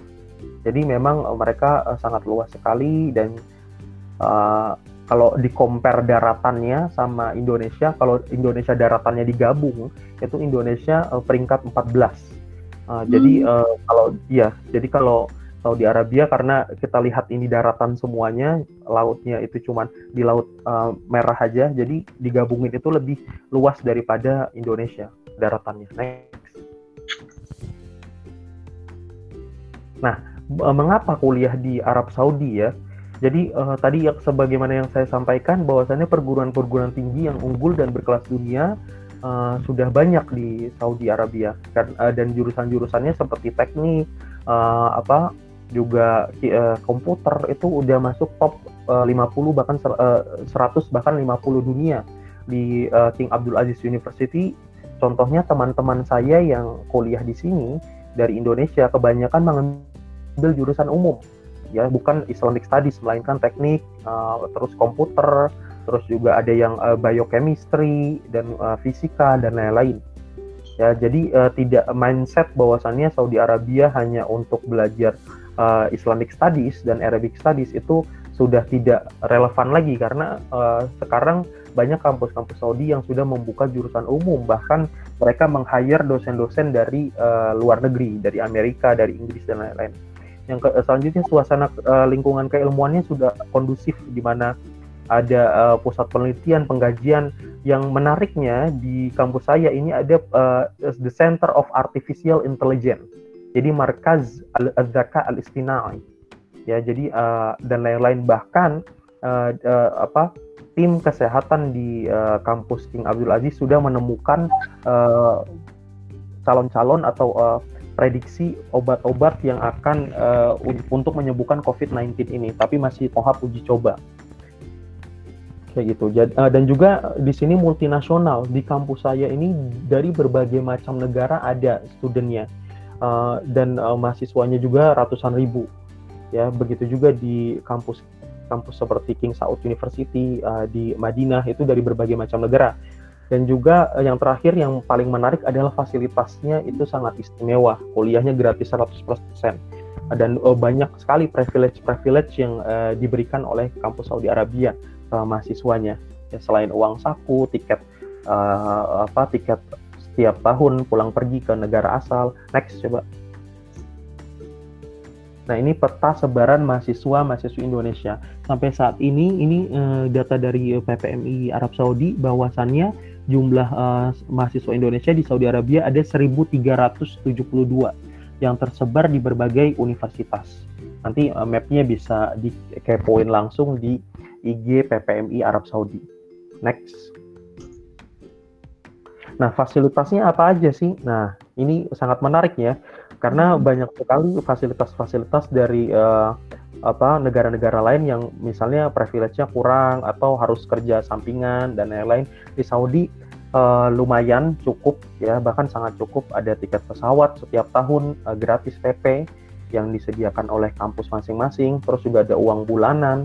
Kalau S1 itu sekitar 840 real, S1 dan diploma terus kalau S2 1900 real bahkan ada di sini kampus namanya King Abdullah University uh, apa Sign of Technology. Ini mereka memberikan uang saku bulanan ke mahasiswanya uh, dengan total yang S2 uh, 20.000 USD jadi sekitar uh, sekitar 2000 berarti sekitar 28 juta per bulan untuk S2 dan uh, sekitar 35 juta untuk uh, eh, S3 dan itu udah difasilitasi apartemen, makan, tiket PP, uh, semuanya ya dengan fasilitas asrama hotel bintang 5. Saya lihat wow. sendiri uh, status uh, apa status Instagram story-nya mahasiswa KAUS itu memang asramanya uh, udah setara hotel bintang 5 gitu, sangat nyaman sekali di KAUS ini. Dan ini adalah kabar baik bagi teman-teman para santri yang uh, memang masuk ke jurusan teknik atau umum karena di KAUS ini tidak ada Islamic jurusan Islamic Studies. Di King Abdullah University ini hanya untuk jurusan teknik uh, dan sains. Seperti itu, teknik, komputer dan lain-lain. Terus juga ada uh, reward bagi yang IPK-nya besar, nanti dapat uh, tambahan 1000 real uh, per tahun terus juga ada asr asrama uh, semua mahasiswa uh, Indonesia atau semua mahasiswa asing di Saudi Arabia yang mendapatkan beasiswa itu dapat asrama gratis. Lengkap udah ada perabotannya jadi nggak usah kita kayak di kosan beli-beli kasur lagi atau beli-beli lemari lagi tapi emang udah lengkap ya asramanya. Kayak gitu. Pelayanan kesehatan makan kantin juga tinggal makan di dapur tapi tinggal beli tiket harganya juga murah disubsidi. Terus juga di sini seperti uh, melaksanakan haji dan umroh, alhamdulillah bifadlillah uh, apa uh, di dari kampus saya nih ke Masjidil Haram. Jadi kalau mau umroh uh, kurang lebih hanya 40 sampai 5 uh, 1 jam aja, 60 ya. menit. Jadi uh, jarak dari uh, asrama saya ke apa Masjidil Haram hanya sekitar 40 sampai 60 menit. Uh, dan ini nikmat sekali bagi kami karena ada fasilitas bis juga uh, kurang lebih hampir dua minggu sekali yang menyediakan fasilitas ke Masjidil Haram gratis seperti itu. Bahkan uh, ada untuk uh, apa kesempatan untuk haji juga alhamdulillah ada. Dan juga fasilitas olahraga dan juga par, bisa ikut kajian para para ulama besar di Saudi Arabia. Ini secara umum sih privilege dan beasiswa kampus di Saudi Arabia. Next. Oke okay, next ya tadi saya sudah uh, apa uh, sampaikan ya tentang uh, pua, apa karakteristik uh, dan keistimewaan puasa di Saudi Arabia. Kalau di kota saya sendiri di Jeddah itu puasa kita sekitar 15 jam. Ya hampir sama lah seperti di Indonesia. Next. Nah, uh, ini uh, Ramadan juga uh, sampai saat ini semua masjid masih ditutup kecuali Masjidil Haram dan Masjid Nabawi Sholat terawih pun di yang di Masjidil Haram dan Masjid Nabawi dibatasi. Dan terawih di Masjidil Haram disingkat menjadi 10 rakaat saja. Next. Next. Ya, uh, saya kira itu saja uh, apa sekilas tentang apa uh, kuliah di Saudi Arabia. Uh, saya kira juga banyak sekali cara-cara uh, dan strategi untuk lulus di Saudi Arabia Eh, dengan me menyiapkan uh, menyiapkan berkasnya semaksimal mungkin. Jadi dari uh, sertifikat kalau mau S2, S3 itu mungkin disiapkan uh, IELTS-nya bagi yang jurusan umum atau TOEFL-nya minimal 550 atau 600. Terus juga proposal tesis atau proposal disertasi bagi yang mau S3 dan juga dan juga berkas-berkas pendukung lainnya seperti CV, prestasi-prestasi lainnya dan juga dan juga apa uh, jurnal-jurnal yang sudah dipublikasikan itu sangat penting sekali untuk disubmit bagi uh, kandidat S2 dan S3 yang ingin apply ke Saudi Arabia. Adapun untuk S1 yang baru lulus pesantren misalnya uh, harus coba. Jadi jangan takut untuk mencoba karena ini dibuka selalu semua kampus di Saudi Arabia bahkan mereka sekarang lagi menggalakkan untuk menerima mahasiswa asing terutama dari Indonesia. Jadi uh, saya harap kalau ingin kuliah di Saudi Arabia nanti lulus SMA atau lulus pesantren uh, coba aja buka websitenya. Nah, di setiap uh, kampus masing-masing sudah ada admission website atau website pendaftarannya. Nanti kita uh, tinggal upload saja tinggal upload aja dokumen-dokumennya. Beberapa kampus uh, akan mengadakan mukobalah melalui Skype atau wawancara melalui Skype. Tapi ada beberapa kampus lainnya yang murni hanya seleksi berkas. Jadi uh, tidak ya jadi tidak perlu lagi apa jadi tidak perlu lagi untuk uh, wawancara. Jadi murni hanya berkas saja. Dan itu kan uh, menguntungkan bagi teman-teman yang hanya istilahnya uh, submit aplikasi atau submit berkas. Namun perlu dicatat harus bersabar karena durasinya biasanya dari apply ke, ke, ke sampai pergi ke Saudi Arabia biasanya minimal menunggu satu tahun atau bahkan ada yang menunggu tiga tahun bahkan ada yang menunggu lima tahun ya karena uh, apa walaupun bahkan ada yang udah S1 terus lulus Saudi Arabia eh ngulang lagi S1-nya itu lu, lu ini jadi fenomena ini uh, apa ya kayak unik gitu. Karena mereka nggak nggak nggak nggak berpikir oh umur saya akan habis. Oh saya ngapain lanjut ngulangin S1 lagi gitu. Ya karena kayak ini kan panggilan gitu. Itulah ya, itulah ya secara umum ya. itu saja. Ya terima kasih banyak. Terima kasih. mohon maaf kalau sudah apa terlalu panjang terima kasih banyak Mas Lukman wah menarik sekali ya teman-teman yang sudah menyimak hari ini luar biasa Mas Lukman. Lang kami langsung ya untuk mempersingkat waktu kami persilahkan kepada Mas Iqbal. Oke, Mas Iqbal sudah standby. Oke, ya. kami persilahkan kepada Mas Iqbal untuk mempresentasikan. Ya, bisa minta tolong tampilkan dulu slide-nya. Siap. ya, uh, baik teman-teman, uh, ini saya akan menyampaikan pengalaman. Ini didominasi dari pengalaman saya pribadi, namun ketika saya coba cross check ke beberapa teman yang juga memperoleh beasiswa ataupun kuliah luar negeri, pengalaman yang saya rasakan hampir hampir hampir mirip persis atau ya sebagian besar juga dilakukan dan dialami oleh teman-teman lain yang uh, dapat beasiswa ke luar negeri di negara berbagai negara mana pun. Makanya yang akan saya sampaikan insya Allah ini akan agak umum ya sifatnya. Jadi mungkin bisa jadi inspirasi oleh teman-teman uh, yang ingin kuliah ke luar negeri atau yang ingin mendapatkan beasiswa. Uh, next. Ya, jadi ada beberapa hal uh, yang perlu mungkin teman-teman jadikan fokus atau perlu teman-teman usahakan jika ingin mendapatkan beasiswa ke luar negeri khususnya atau mendapatkan beasiswa secara umum. Uh, pada intinya adalah begini, uh, ketika kita ingin mencari beasiswa, maka kita perlu mempertimbangkan apakah kita sesuai atau apakah kita memiliki uh, kemampuan, memiliki kompetensi atau memiliki persyaratan yang ada yang diminta oleh uh, pemberi beasiswa. Karena intinya adalah pemberi beasiswa itu karena ingin memberikan beasiswa mereka kepada orang yang memang tepat, tepat dalam arti uh, memang dia itu sesuai dengan yang diharapkan oleh kita. Jadi kayak saya misalnya ya, beasiswa PBSP dengan LPDP itu karakteristiknya hampir sama apa karakteristiknya? Karakteristiknya adalah pertama mencari orang yang uh, memiliki pandangan futuristik atau pandangan uh, ke depan jauh untuk perkembangan atau mengembangkan uh, Indonesia. Itu kalau saya pahami. Ada beberapa beasiswa-beasiswa lain yang mungkin lebih kepada uh, yang dibutuhkan adalah orang yang secara uh, leadership dia sangat unggul, secara kepemimpinan dia sangat bagus. Ada yang beasiswa seperti itu. Makanya kita ketika mencari beasiswa perlu kita pahami dulu kira-kira yang dimau dari beasiswa ini atau karakteristik dari beasiswa ini itu seperti apa. Kemudian kita lihat diri kita, kira-kira saya mampu nggak untuk memenuhi karakteristik yang diinginkan oleh beasiswa ini. Makanya ini ada beberapa langkah yang mungkin bisa teman-teman. Pertama itu mulai dari plan your study. Next. Next. Ini next lagi. Hah? Next, next slide berikutnya. Okay. Ya. Nah, jadi plan your study ya. Ini contoh dari pengalaman saya. Uh, sebelum ini ada lagi kayaknya uh, kelewat.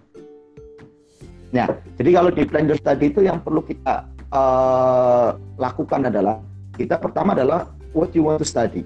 Kita pengen belajar apa? Itu tentu harus jelas. Karena nanti ketika di proses seleksi beasiswa baik di penulisan essay atau kemudian di wawancara, itu kita akan digali apakah kita itu sudah tahu mau belajar apa. Jangan-jangan hanya kadang kan ada orang itu kuliah hanya ya yang penting kuliah lah atau iseng-iseng cobain. Maksud saya mau belajar apa kita paham itu bahwa yang kita pelajari itu sesuai dengan passion kita, sesuai dengan keinginan kita. Gitu. Jadi tidak hanya asal-asalan kok hanya coba-coba saya nyoba jurusan inilah atau saya nyoba jurusan itu tidak Makanya kita harus benar-benar tahu kita mau belajar apa begitu. Kemudian selain kita tahu apa yang kita mau belajar apa, kita juga harus juga menjelaskan kepada orang lain bahwa kenapa saya belajar ini. Itu bidangnya adalah bahasa linguistik. Kemudian saya bisa bisa menjelaskan kepada orang lain kenapa saya ingin belajar linguistik. Kenapa saya uh, ingin memperdalam linguistik begitu. Uh, masih slide yang tadi. Oke. Okay, okay. Di atasnya lagi. Oh, sudah ngaji ya, bentar lagi buka. Saya akan matikan ini dulu. Ya. okay. kemudian uh, where you want to study, tempat ya.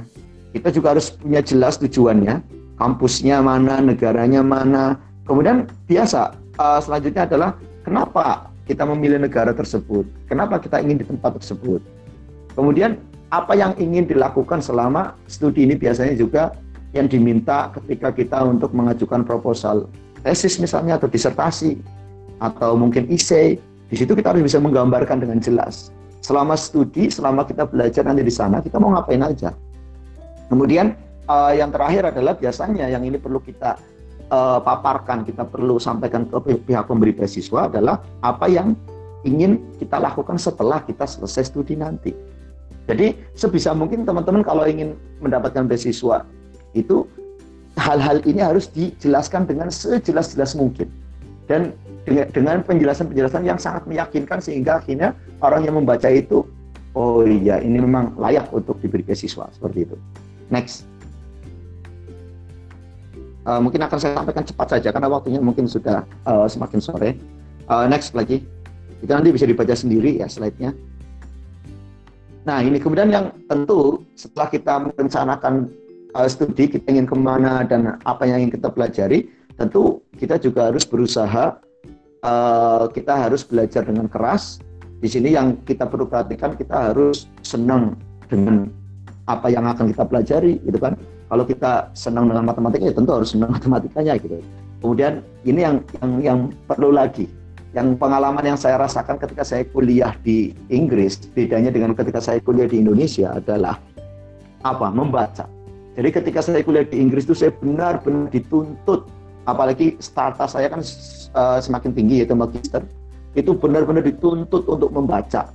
Tidak ada alasan tidak ada excuse untuk tidak membaca kalau memang di sana sangat bebas kamu tidak kamu mau baca mau enggak terserah tapi intinya adalah kita bisa mengikuti kuliah, kita bisa berbicara di kelas kalau kita sebelumnya sudah membaca. Itu yang saya rasakan berbeda sekali. Maka mungkin teman-teman harus mulai latih untuk senang membaca. Ya, senang bukunya. Kemudian melatih kemampuan berkomunikasi melalui uh, diskusi itu. Uh, jadi kita melatih untuk cara menyampaikan argumen dan sebagainya. Kemudian juga produktif lah seperti menulis ya, mungkin kayak Mbak Sudia yang sudah menghasilkan buku begitu Ya, next. Nah, ini juga penting uh, sebagai uh, scholarship hunters atau pencari beasiswa, kita harus menampung atau kita harus mencari informasi sebanyak mungkin. Dan berbahagialah, ya, beruntunglah kalian generasi milenial, karena saat ini itu semua informasi sangat dengan mudah bisa diakses dan didapatkan hanya dengan kita ngeklik tombol atau hanya dengan kita memiliki jaringan koneksi internet, kita duduk di rumah pun kita bisa mendapatkan semua informasi itu. Nah, itu yang saya lakukan dulu ketika saya mendaftar atau apply ke universitas di Inggris karena semua proses itu berlangsung atau dilakukan dengan cara online. Jadi mulai mengisi formulir, submit berkas-berkas, kemudian penilaian, eh, kemudian verifikasi, Kemudian di situ penjelasan modul dan penjelasan program semua terdapat ada di website. Dari mulai biaya pendaftaran, kemudian SPP-nya, kemudian biaya-biaya yang lainnya, sampai penjelasan di sana kira-kira lingkungannya seperti apa, itu semua lengkap ada di website-website kampus. Maka kita kalian beruntung sekali untuk generasi milenial itu ya. Jadi sangat mudah sekali. Nah maka kalian berbanyaklah membaca-baca termasuk juga mendengarkan acara-acara seperti ini ya yang dilaksanakan oleh uh, santri mengglobal itu sangat penting dan itu sangat membantu sekali untuk persiapan kita mencari beasiswa. Kemudian next. Nah, ini juga penting lagi adalah build network. Membangun kerjasama. Saya pengalaman pribadi, saya bisa uh, mengakses atau saya bisa apply ke perguruan tinggi Inggris dan saya bisa lolos LPDP pun semua itu tidak lepas dari apa? Dari karena saya punya teman-teman sebelum saya yang mereka sudah lolos terlebih dahulu kuliah di Inggris, kemudian lolos beasiswa LPDP. Ketika itu saya gali mereka, saya tanyai mereka. Bahkan ada satu senior saya dulu ketika di kampus, karena kebetulan saya sangat akrab dengan dia.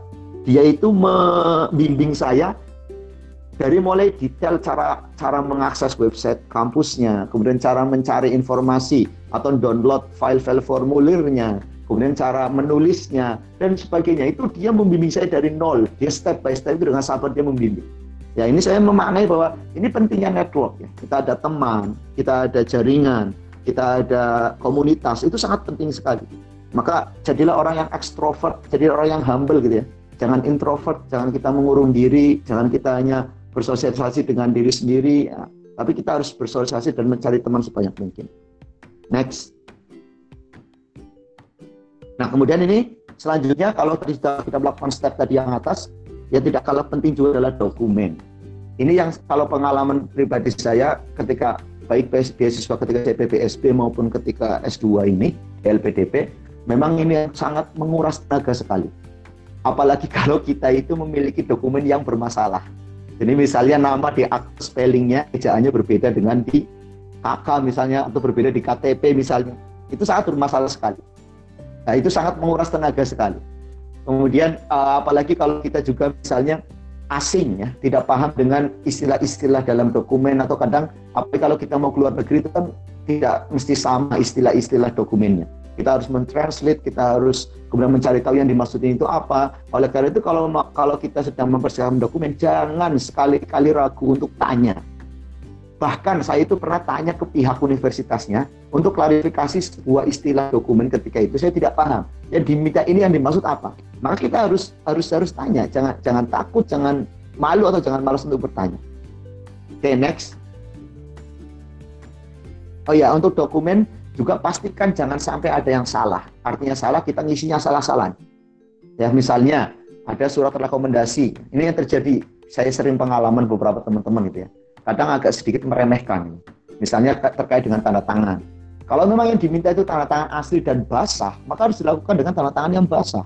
Jangan sekali-kali berani-beraninya untuk menyertakan tanda tangan yang scanan misalnya. Atau tanda tangan yang cetakan misalnya. Itu harus hal-hal kecil seperti itu harus diperhatikan. Nah, kemudian yang ter, uh, setelah kita paham dokumen, nah kita juga perlu mempersiapkan, kita harus paham betul apa yang dibutuhkan.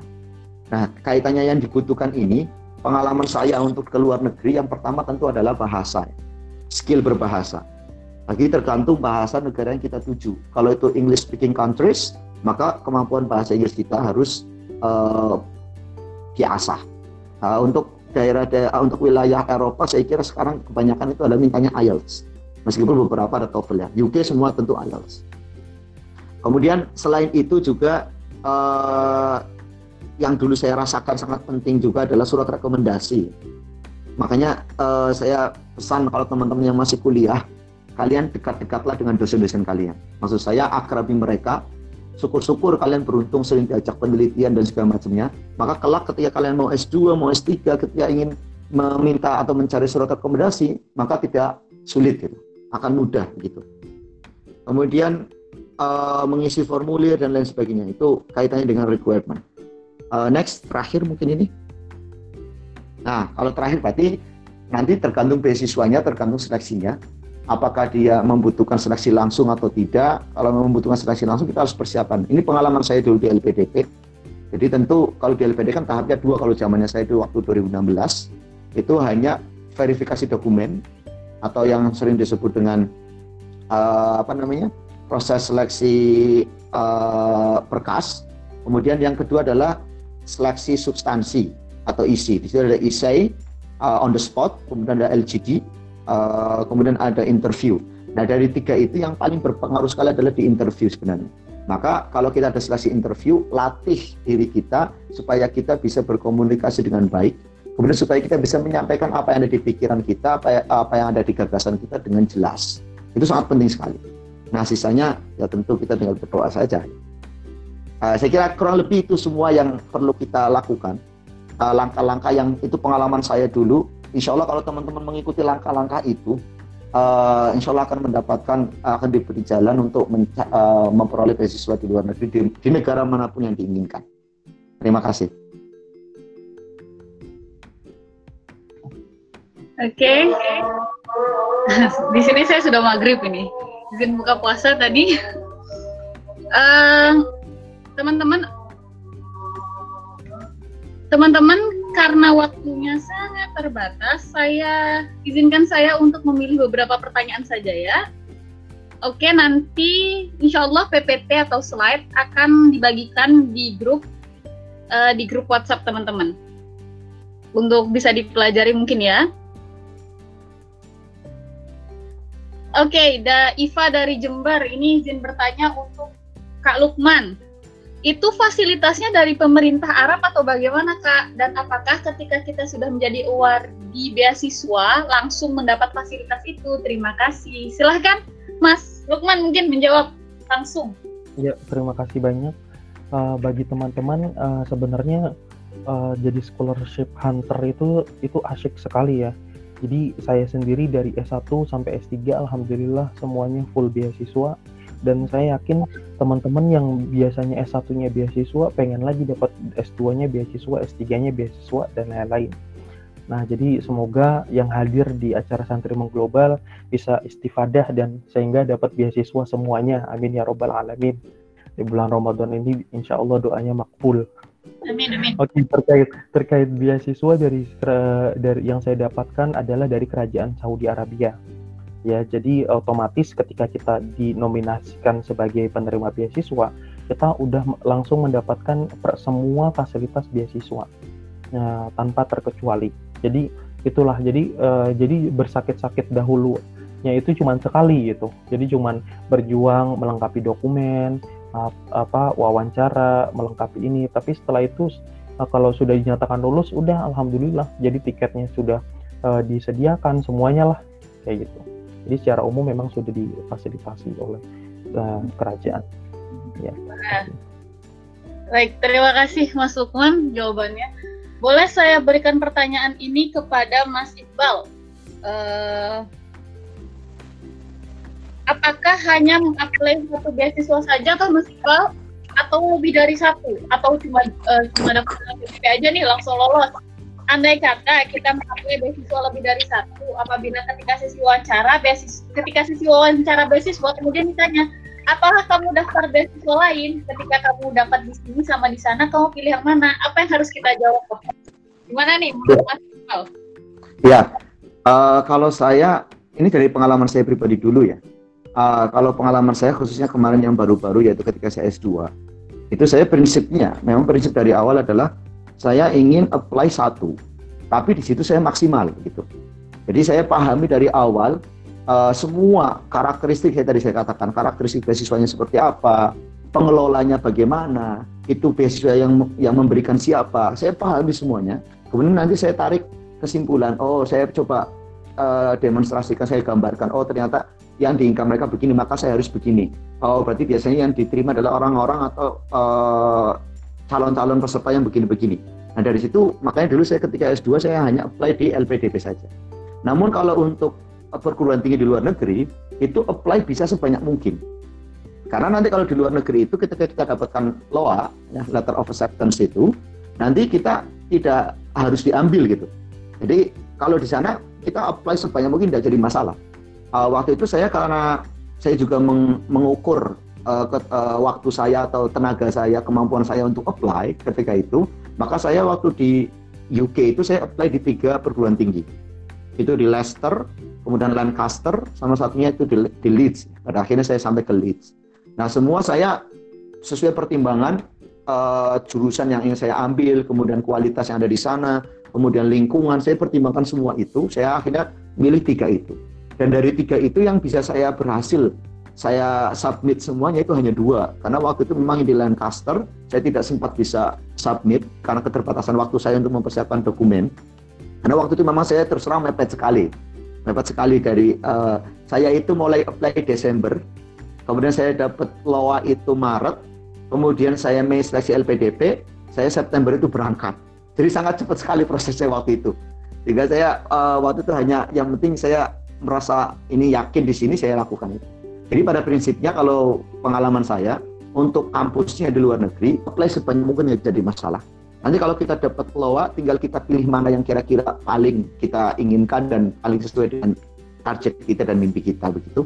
Kalau untuk beasiswa, memang kalau yang berdasarkan saya uh, pengalaman saya ada beberapa memang beasiswa yang ketika uh, interview ditanya seperti itu apakah apply di beasiswa lain atau bagaimana begitu kemudian kadang ada beasiswa yang juga kalau misalnya ada uh, aplikan atau orang yang apply itu kemudian diterima dan tidak diambil itu kadang juga ngaruh katanya gitu ya ke blacklist dan segala macam. Memang ada yang seperti itu.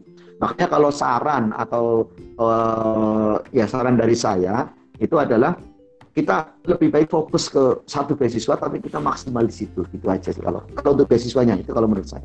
Terima kasih. Terima kasih jawabannya Mas Iqbal oke terakhir karena sudah waktu sudah menunjukkan 17.24 uh, kami minta Mas Lukman dulu mendahului untuk kalimat penutup nih buat teman-teman santri mengglobal. Tips atau apa kalimat penutup terakhir? Silahkan Mas Lukman. Ya, um, yang jelas oh, sebagai kalimat penutup saya mengucapkan terima kasih banyak atas inisiasi Santri Mengglobal membuat acara seminar atau webinar ya uh, untuk memotivasi para santri dan uh, scholarship hunter. Uh, dan uh, insya Allah acara ini berkelanjutan dan uh, insya Allah jadi amal jariah bagi apa founder dan juga para pengurus dan keluarga besar Santri Mengglobal.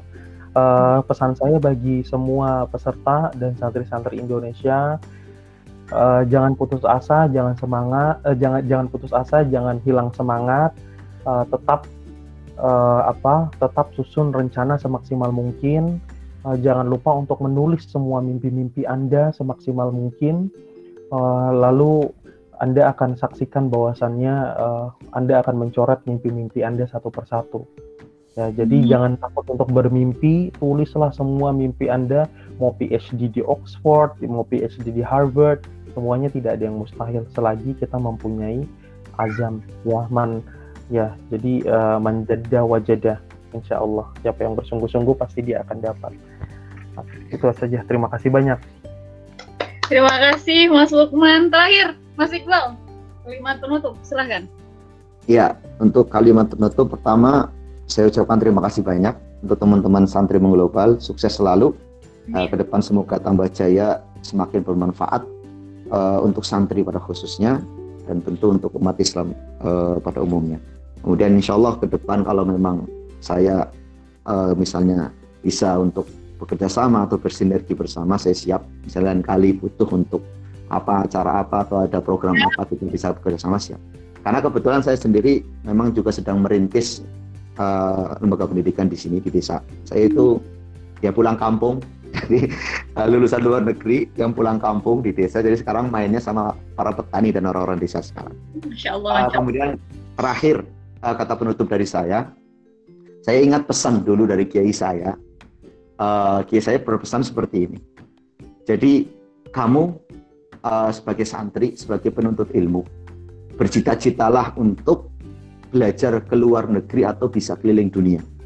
Kenapa? Karena ketika kita sudah menginjakan kaki di negara lain, di tanah orang lain, di situ kita akan semakin melihat berbagai macam perbedaan. Dan itu yang akan bisa me, me, semakin mendewasakan cara berpikir kita. Sehingga kita akan menjadi orang yang terbuka sehingga kita akan menjadi orang yang open minded kita kalau bahasa kiai saya bukan menjadi orang yang gampang silau. Silau itu gampang terheran-heran dan gampang akhirnya uh, terbawa oleh suasana. Misalnya melihat sesuatu gedungnya yang sangat tinggi, ih gedungnya bagus banget ini. Enggak, karena kita sudah, ter, sudah terbiasa melihat banyak uh, perbedaan di dunia ini. Ketika kita melihat gedung tinggi, ya kita kesannya masih biasa saja. Atau bahasa mudahnya, biar kita nggak kelihatan besok begitu. Karena itu kunci supaya kita bisa uh, hidup uh, dengan uh, hidup yang seimbang kata kiai saya. Kira-kira itu. Jadi uh, untuk teman-teman tetap semangat. Semua uh, kita berdoa semoga pertama kita diberi kesehatan di situasi pandemi seperti ini. Kemudian cita-cita teman-teman yang ingin keluar negeri semua bisa keluar negeri, yang ingin mendapat beasiswa semua bisa dikabulkan oleh Allah SWT. Amin. Amin amin ya rabbal alamin. Ya, Baik, terima kasih banyak Mas Iqbal. Sekali lagi saya ucapkan terima kasih banyak kepada kedua narasumber kita. Silakan applause virtual. Oke, okay, terakhir dari saya saya ucapkan terima kasih banyak kepada teman-teman yang bergabung di acara ngabuburit ya, acara kita pada sore hari ini menghabiskan waktu sebelum berbuka puasa. Saya ucapkan selamat berbuka puasa bagi yang sudah waktunya. Kalau belum, tolong jangan berbuka duluan. Dan terakhir, ada banyak kesempatan untuk meraih impian, jadi jangan takut untuk mulai melukiskannya. Terima kasih. Wassalamualaikum warahmatullahi wabarakatuh. Waalaikumsalam warahmatullahi wabarakatuh. Waalaikumsalam warahmatullahi wabarakatuh. Waalaikumsalam wabarakatuh.